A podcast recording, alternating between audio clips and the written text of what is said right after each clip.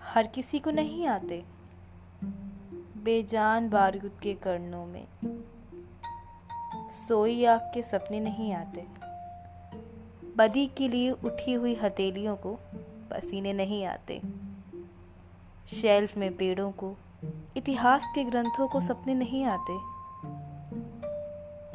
सपनों के लिए लाजमी है झेलने वाले दिलों का होना।